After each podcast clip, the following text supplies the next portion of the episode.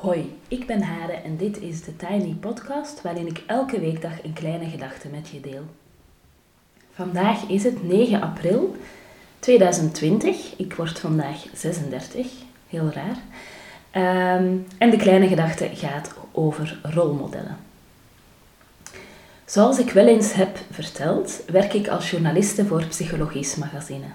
En daar schrijf ik onder andere een column, Moederbrein geheten.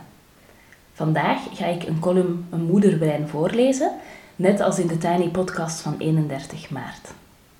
En vandaag gaat het over mijn zoektocht naar rolmodellen. Want ik ben een moeder, ik heb vier kinderen, maar ik lijk helemaal niet op de moeders die ik zelf ken uit mijn jeugd.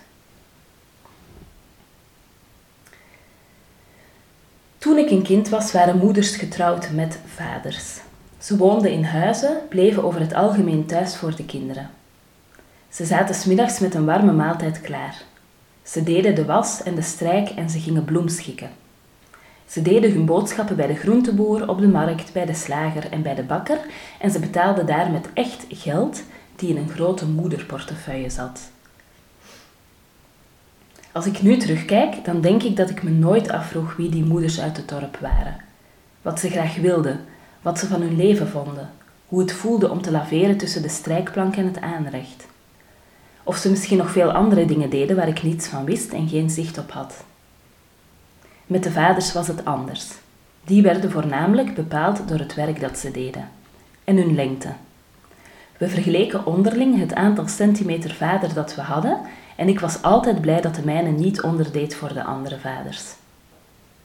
Intussen hebben mijn kinderen een vader met nog 10 centimeter meer dan mijn eigen vader, maar dit terzijde. Ik ben zelf viervoudig moeder en ik ben niet getrouwd met een vader. Ik wil wel trouwen, maar hij niet. Ik woon wel in een huis, maar blijf niet thuis voor de kinderen. We eten smiddags nooit een warme maaltijd. Soms ook niet eens s'avonds.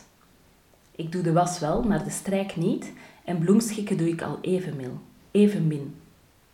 Ik bestel mijn boodschappen online, laat een biologische maaltijdbox komen of ga naar de supermarkt. En ik betaal met plastic kaarten die ik uit een wallet tover. Ik vraag me voortdurend af wie ik ben, wat ik wil, wat ik van mijn leven vind. En dat voortdurende zoeken heeft te maken met het rolmodel van de moeder uit mijn jeugd.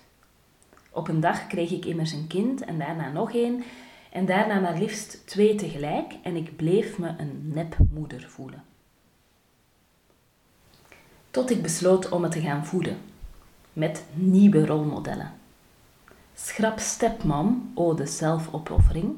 Ik nam een duik in Netflix.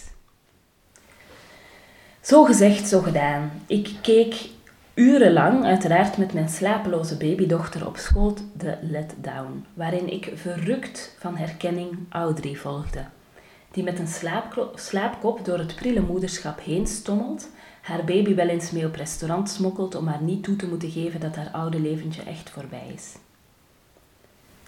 Puur toevallig ben ik mijn baby's nooit ergens vergeten, maar dat had me even goed als Audrey wel kunnen overkomen. Het aardige aan rolmodellen is natuurlijk dat ze altijd nog iets meer uitgegroot zijn dan je zelf bent of kan zijn. Vervolgens keken mijn slapeloze eenjarige ikzelf en de vader, waar ik niet mee getrouwd ben, Working Moms. Daar volgen we de avonturen van een bende moeders die werk en gezin proberen te combineren en tegen allerlei dingen aanlopen, zoals zwangerschapsdiscriminatie, ontrouwe echtgenoten, moeilijke prepuberdochters, postnatale depressies en wapens en sigaretten in huis. Bij mij swingt het niet allemaal in die mate de pan uit, maar ook ik moest, net als Kate uit de serie, een draai geven aan mijn carrière na de komst van twee baby's tegelijk. Ik keek en zag Kate in haar kelder een eigen bedrijfje beginnen.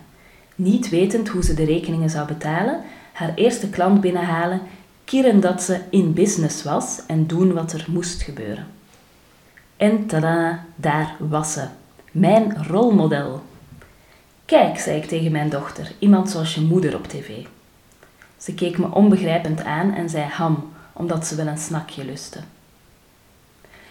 Je hebt Kate, zei ik tegen haar, en hier zit heet, zei ik stoer. En daarna slofte ik naar de keuken om een flesje te maken. Zo, dat was de Tiny Podcast van vandaag. En morgen is er de laatste podcast van de derde week. En die gaat over tweelingmoederschap.